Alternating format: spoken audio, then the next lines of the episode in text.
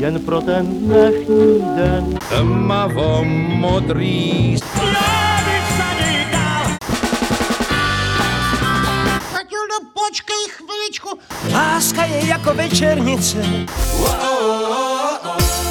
Vítejte u Suprafon podcastu. Poprokline 1966 až 1973. Eh, Podtitul Colors of Covers, tak se jmenuje dvojalbum, které vydal Suprafon před nějakým krátkým časem. To album nabízí cover verze slavných a výrazných zahraničních eh, písniček v podání českých interpretů. Dramaturgem tohoto dvojalba je Karel Deniš. Karle, vítej. Dobrý den. Eh, není to první eh, ze série, eh, takzvané Line série, je to už sedmé album. Zajímalo by mě, jakým způsobem jste dospěli, nebo si dospěl k závěru, že bylo potřeba udělat album cover verzí. No, vylučovací metodou, protože tohle už je vlastně sedmé dvoj CDčko v té řadě. A tam jsme probrali mnohé ze 60., 70. a už jsme sáhli i do 80. let. A předchozí dvě alba byla tak jakože hodně závažná, protože jedno bylo jazz rockové a jedno bylo art rockové. A tam je veliká muzika, veliký kusy, stopáže a tak dále. A pak jsem si uvědomil, že než definitivně opustíme 60. léta, že tam něco schází.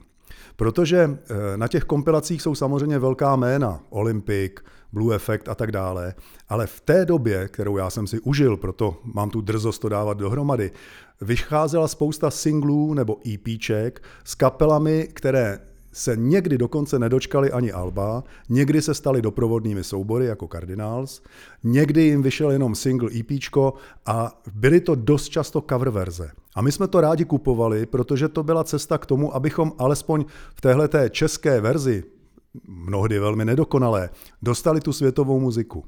To byl důvod, proč doplnit přelom 60. a 70. let, protože tehdy to bylo zásadní, důležité singlové. Ono to vypadá jako povrchně, protože ta muzika je mnohdy velmi popová, takže ten big beat je tam menší.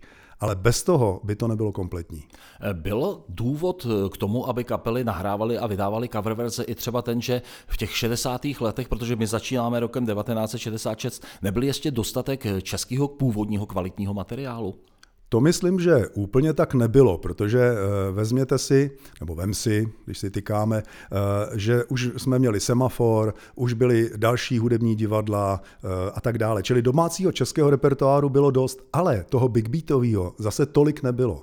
Kromě kapel, který hráli v Olympiku, tady nedaleko v klubu, a kromě dalších, které vystupovaly na rozličných místech, bych řekl, že ta televize i rádio obvykle pokrývalo mainstreamovou populární muziku že cover verze se sice natáčely konec konců. První slavnou cover verzi Beatles u nás natočil Karel Gott, takže tam, kde, kde cítila ta mainstreamová scéna nějaký poput, nějakou šanci na to, že to bude populární, tak toho využila. Ale byla spousta rokového repertoáru, amerického, britského, někdy italského, která nebyla pokryta, protože to byly kapelové věci, byly to jinak vystavěné věci, takže bych řekl, že to nebyla nouze o český repertoár, ale nouze o podobně rokový český repertoár. Ehm, tenkrát v té době vydávali nebo používali kapely k přespívání, čili k takzvané cover verzi například i skladby, dejme tomu jiné než západní provenience. Ehm, dělali se tady předělávky třeba kapel z východu? No, v 60. letech si na to opravdu nespomínám. V 70. to bylo jinak, zejména Poláci nebo Němci, ať už to byl Karat nebo Skaldově, tak posloužili let kdy k tomu, že se udělali cover verze. Ale v 60. letech připustme, že eh, naše oko bylo obrát, oko a ucho bylo obráceno na západ, takže řekl bych na 99 a ne, neuvědomuju si, že možná kromě jedné původní italské písně, která ovšem tady byla proslavená přes Herman's Hermits, čili znovu přes britskou kapelu, že by tam byla východoevropská cover verze. Jakým způsobem nakládali čeští interpreti eh, s texty?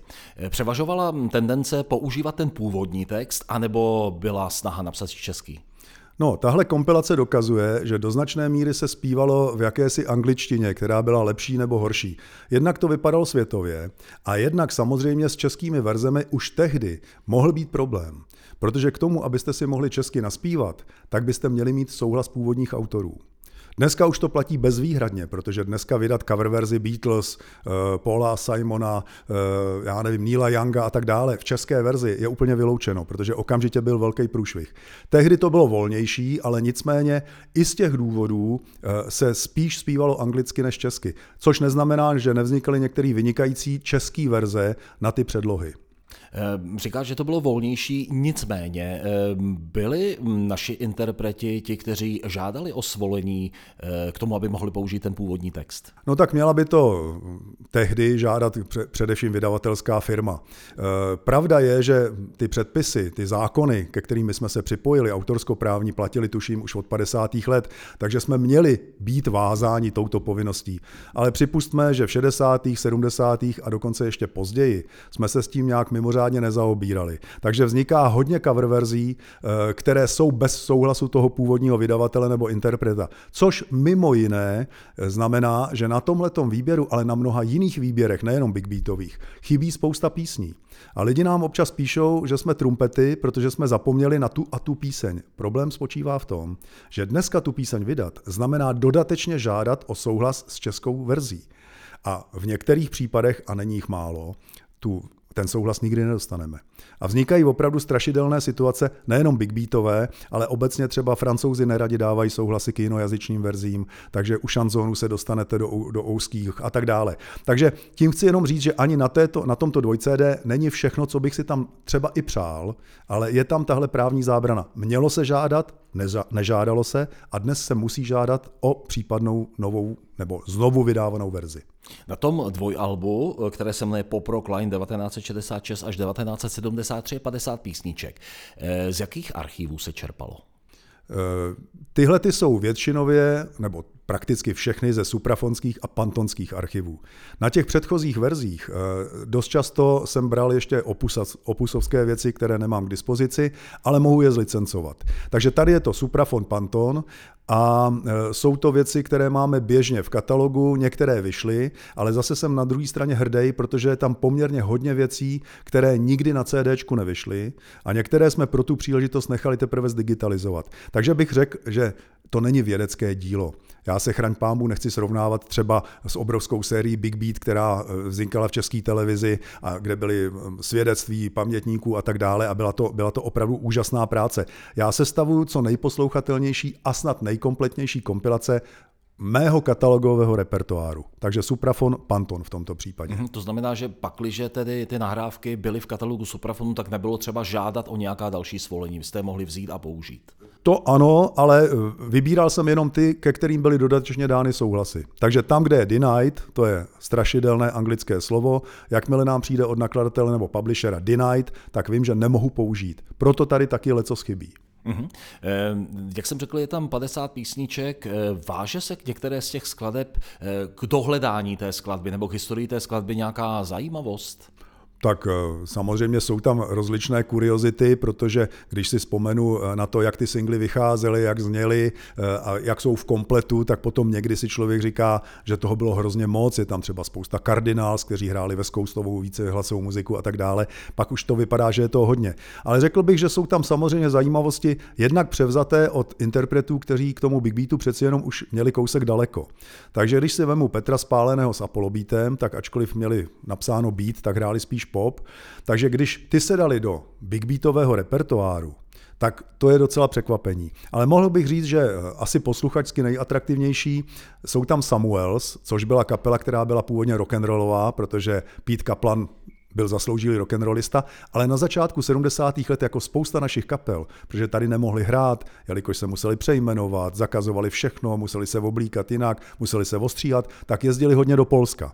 A v tom Polsku od nich chtěli Big Beat. Takže Kaplan s tou kapelou začal hrát Big Beat a musím říct, že tady je velmi kuriozní nahrávka od britské kapely Gun, což bylo výborné trio, která, která se jmenuje Závod s ďáblem a to je velmi kuriozní, velmi zajímavá, velmi netypická a pro tuto příležitost poprvé digitalizovaná nahrávka. Eh, pokud jde o ty nahrávky, objevuje se tam nějaká kapela nebo nějaký interpret, který, řekněme, jako by se specializoval na určité období, na určitý žánr, na určitou kapelu? Je jich tam v zásadě řada. Jsou tam jednak trošku popoví interpreti, typ Pavel Novák, který si vybíral lecos, protože u něj jsou třeba nahrávky kapely Prokolhárum, je tam Marie Rotrová, která udělala Shocking Blue, ale tam to nebylo typicky zaměřeno na tenhle ten žánr. Ale pak si jenom uvědomíme, jak populární i v Americe, i v Británii byla vícehlasá tvorba a jak populární byla i u nás. Protože tam najdeme kapely, což byly ty Cardinals, který už jsem jednou jmenoval, nebo Rebels, což byly kapely, které stavěly na troj nebo čtyř hlasech vynikajících. Byly to velice melodické věci. Cardinals tam mají tuším čtyři singly, které jsou si do nějaký míry podobné. Jsou tam Mama and Papa, jsou tam Turtles, což všechno byly kapely ze západního pobřeží Ameriky. Takže ti byli přímo specializováni na tento typ muziky. A když tam nastoupil Lešek Semelka, tak k tomu přidali Bee Gees, protože je tam velice pěkná verze Bee Gees. A Rebels hráli taky Bee Gees, protože jsou tam Words, takže vícehlasé kapely a West Coastové kapely byly ty, které se i u nás zaměřovaly speciálně na jeden druh, na jeden styl. Jak moc se mm, čeští interprety, interpreti v tom období sledovaném, tedy 66 až 73, snažili přiblížit originálnímu zvuku, originální atmosféře písničky? No já myslím, že se snažili velice ve většině případů, ale jednoduchý to neměli. Eh, jednak samozřejmě ten jazyk eh, byl dost často angličtina z důvodu, o kterých jsme se bavili a tam měla velmi různorodou úroveň. Tak to už byla první rána, protože ta důvěryhodnost byla někdy snížená tím, že angličtina byla přibližná. Nebyly to už telefonní seznamy jako předtím, ale přeci jenom to nebylo úplně ono. A pak samozřejmě tady byl zásadní problém. Nebyly nástroje a nebyly ve studiu zvuky a zvukaři, kteří by je dovedli natáhnout. Takže někdy je to samozřejmě až legrační, protože tam, eh, kde ty americké kapely si položili zásadní kilo na Hammondovi varhany, tak u nás zazní takový jako kníkavý varhaní zvuk, protože to byly prostě nějaký matadory nebo od někud dovezený východoněmecký přístroje nebo z Itálie dovezený, který fakt nebyly srovnatelný s Hammondama. Jo? Druhá věc je samozřejmě, když kapela potřebovala použít nějaký kytarový efekt, já si to dobře pamatuju, protože jsem se kolem těch kapel motal, tak všechny ty boostry a kvákadla si stavěli z nějakých zdrojů doma, protože se to prostě nedalo koupit. Takže když je tam třeba velice pěkná nahrávka převzatá od eh, kapely Cream, zpívá Hanna Ulrichová, tak je jasný, že kytarové solo není na úrovni Erika Klepna. Ne technicky, nebo nejenom technicky, ale především zvukově. Přesto Strange Brew je krásná ukázka toho, jak mohl český interpret tu písničku hezky udělat. Když si poslechnou lidi a srovnají si to s tím originálem, tak tam ten Eric Clapton, který to nespíval většinou, tak tady zpívá všechno ve falzetu. No a ta Ulrichová, vzhledem k tomu, že byla dáma, tak měla ten hlas posazený ještě nad ten jeho falzet a vznikla velice zajímavá kombinace dívčího hlasu a jakoby v podstatě zásadního big beatu. Jenom hold zvuk té kytary nebyl ten správný, protože prostě ty cajky nebyly. Ty jsi říkal, že jsi mm, tu zažil tu dobu aktivně, že jsi se kolem toho pohyboval. Jakým způsobem kapely získávaly ty původní nahrávky? Ono nebylo vždycky úplně jednoduché dostat k nám třeba LPčko. Je pravda, že to bylo složitý. Samozřejmě lidi po roce 65, kdy se trošku eh, jako uvolnili poměry a dávali se devizové přísliby a někdo mohl vycestovat, tak eh, se víc cestovalo, to je mimo diskuzi. Eh, druhá věc je, že těch peněz, který člověk dostal, bylo tak málo, že koupit si LP byla opravdu obvykle zbytečnost z hlediska rodinného rozpočtu. Něco se dalo dovést z Jugoslávie, protože tam se jezdilo přeci jenom častěji a tam ten Jugoton nebo RTB vydávali poměrně dost často licence, ale naprosto zásadní věc byly v prvním případě disjokejové, což byl třeba Pavel Černocký, eh, plus další, kteří už tou dobou hráli. Eh, Petr Sís například, který byl tehdy slavný disjockey, dneska je slavný úplně jiným způsobem jako spisovatel a ilustrátor. A ty měli singly a ty samozřejmě pražským muzikantům ty singly půjčovali. Kapely, který uh, výjížděli někdy ven hrát na kšeft, a to se nestyděli za to, že jezdili do restaurací, do lepších podniků, na lodě a tak dále, tak si ty desky přivezli. Ovšem zcela zásadní zdroj bylo rádio. Protože všichni jsme každý den v 7 hodin večer poslouchali 208 Your Station of the Stars, což byl rádio Luxemburg, který v angličtině vysílal cokoliv. Takže jsme natáčeli úplně všechno, Byli jsme naštvaní, když disjockey do začátku nebo do konce promluvil a breptal do, do toho a my jsme nevěděli. Nevěděli jsme občas, jak se to jmenovalo, ale řekl bych, že kapely, včetně těch nejprofesionálších, do určité doby vycházely z odposlechu z rádiového vysílání. Ty jsi říkal, natáčeli jsme, asi by bylo dobré poznamenat, že se natáčelo na páskový magnetofon. No jejda. Kazety přišla až později? No jejda, ty přišly až na přelomu 60, 70, spíš 70. letech. Takže to byl klasický u nás eh, napřed Sonet Duo, ten vážil asi 15 kilo. Eh, krásný, mám ho ještě doma, bylo tam takový zelený žabý oko, takový divný šoupátka, ale nádherná věc, musím říct. A pak přišly ty B4 a B44, což už byla hotová moderna a bylo to čtyřstopí. Takže všichni natáčeli na, kazet, na, na cívkový magnetofony, protože jiný v tou dobou nebyli. Na té desce, jak jsem řekl, je 50 nahrávek, 50 písniček. Zajímalo by mě, jestli každá ta písnička má jenom jednu verzi, anebo jestli třeba existují i další verze u některých písniček v archivu Suprafonu. Uh, jsou takové písně, eh, většinou jsou ale později zakázané, ale je pravda, že vzhledem k tomu, že ty kapely tehdy většinou nebo poměrně dost často nahrávaly nejenom v suprafonských studiích, ale i v rozhlasových studiích, tak třeba v Brně nebo v Ostravě existují variantní nahrávky. Bylo to takový právo první noci na to, kdo urve tu píseň jako v čele zástupů. Takže jsou nahrávky, eh, třeba ty Shocking Blue, který naspívala Marie Rotrová, ještě naspíval taky někdo jiný. Eh, píseň Venus, taky od Shocking Blue, má tuším dvě nebo tři verze při nejmenším. Eh, některý jsou povolený, některý jsou zakázaný. A pak je tam, to tady na tom nemáme, ale samozřejmě zajímavost je třeba Hey Jude od Beatles, kterou naspívala jednak Marta Kubišová a jednak Petr Němec. A texty byly samozřejmě různorodé a dokonce to vyšlo v jednom roce na dvou singlech. Svým způsobem to bylo štěstí, anebo neštěstí, já nevím, protože vlastně v roce 70 Martu Kubišovou zakázali, takže se u nás hrála většinou ta verze od Petra Němce, obě se jmenovaly Hey Jude, jenom se to trošičku jinak psalo.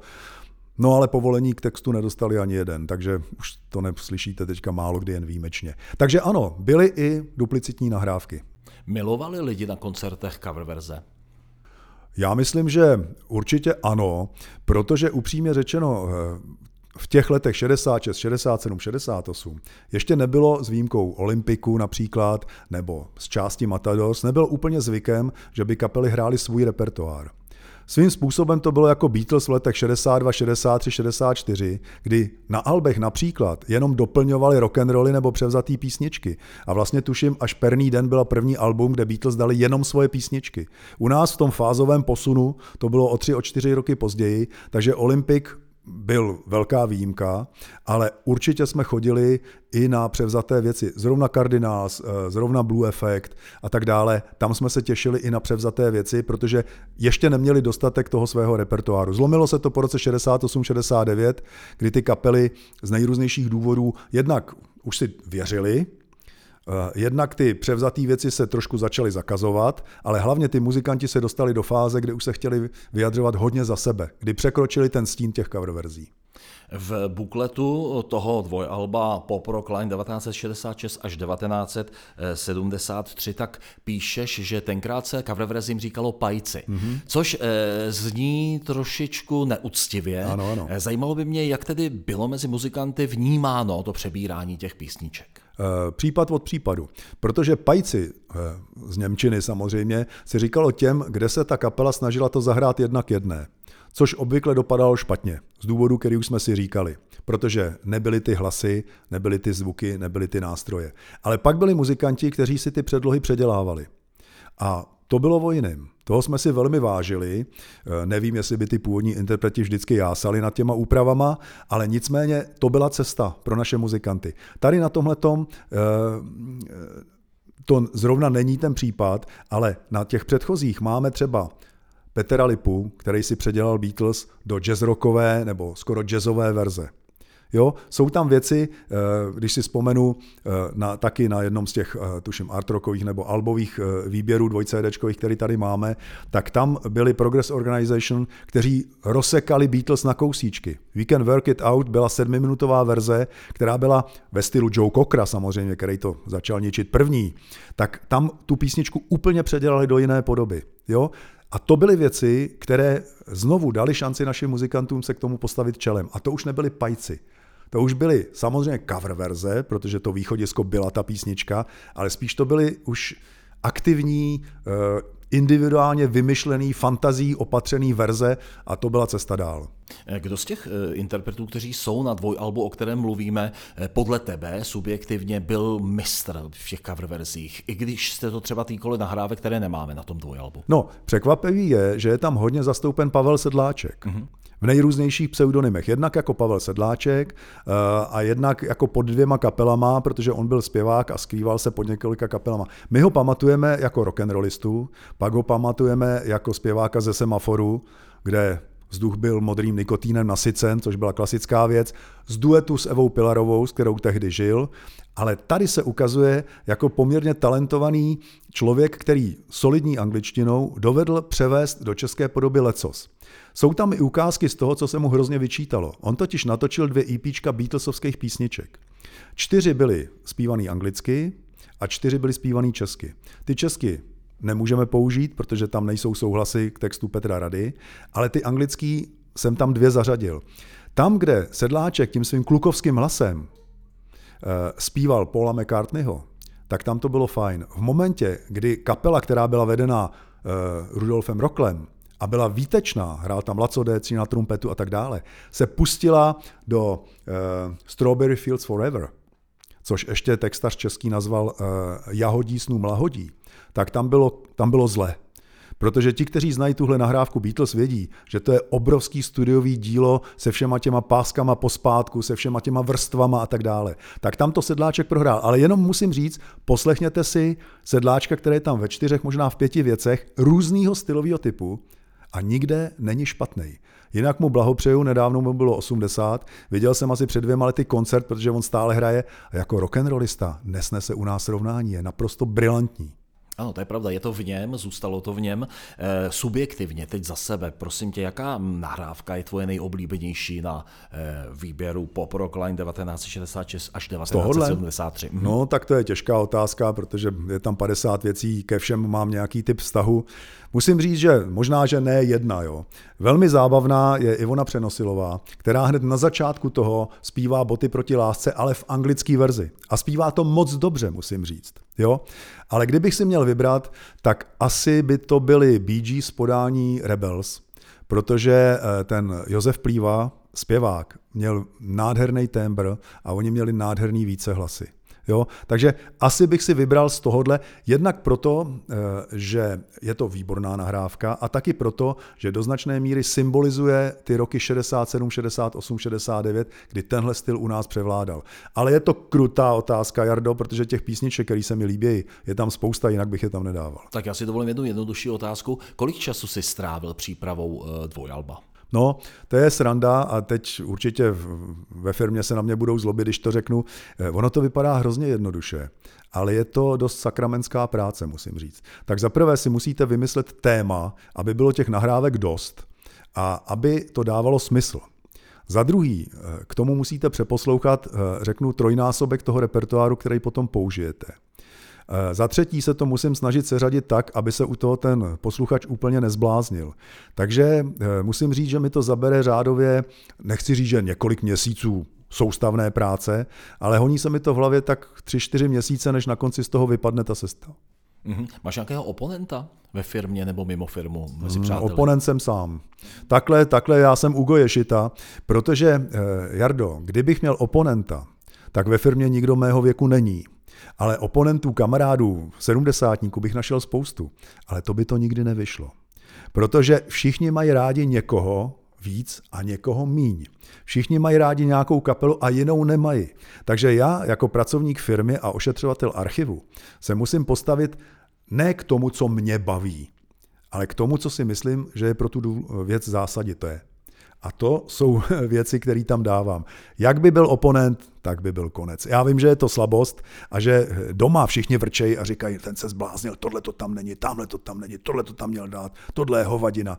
Tak se omlouvám, přátelé, ale tady je to jenom na mě. Tak on, možná, kdyby ti lidé byli v tvé kůži, tak si myslím, že by zvolili stejnou cestu, protože zdá se, že jiná cesta je složitější, každá jiná cesta je složitější.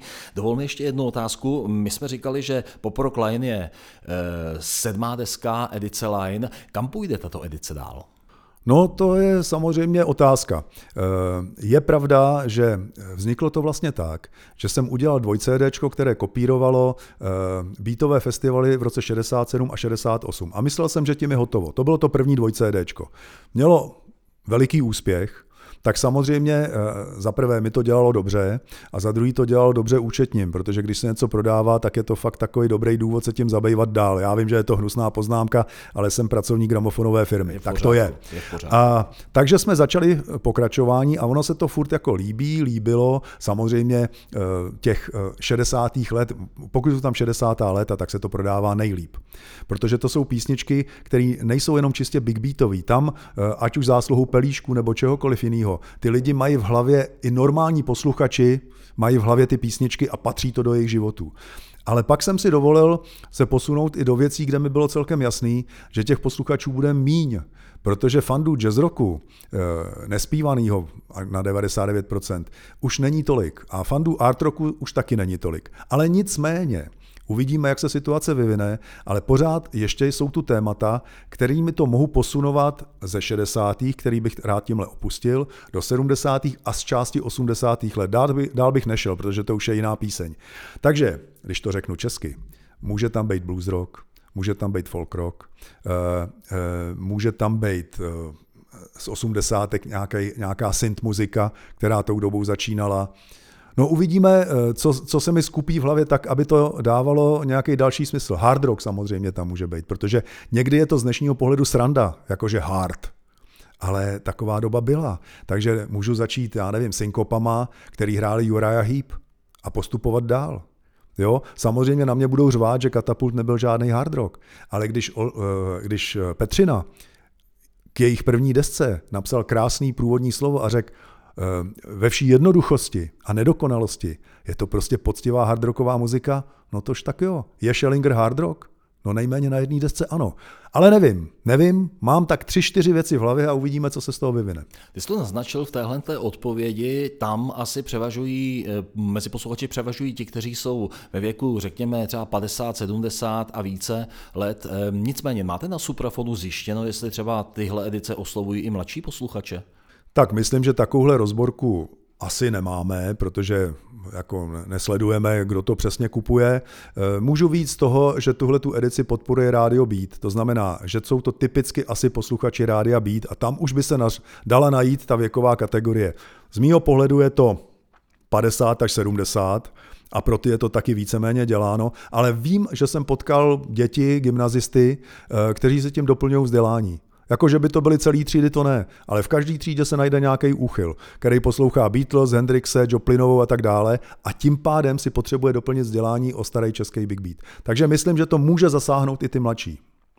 O dvojalbu Pop Rock Line 1966 až 1973 se si spovídali s Karlem Denišem, dramaturgem tohoto alba a hlavním archivářem Suprafonu. Karle, děkuji moc krát. Bylo mi potěšení.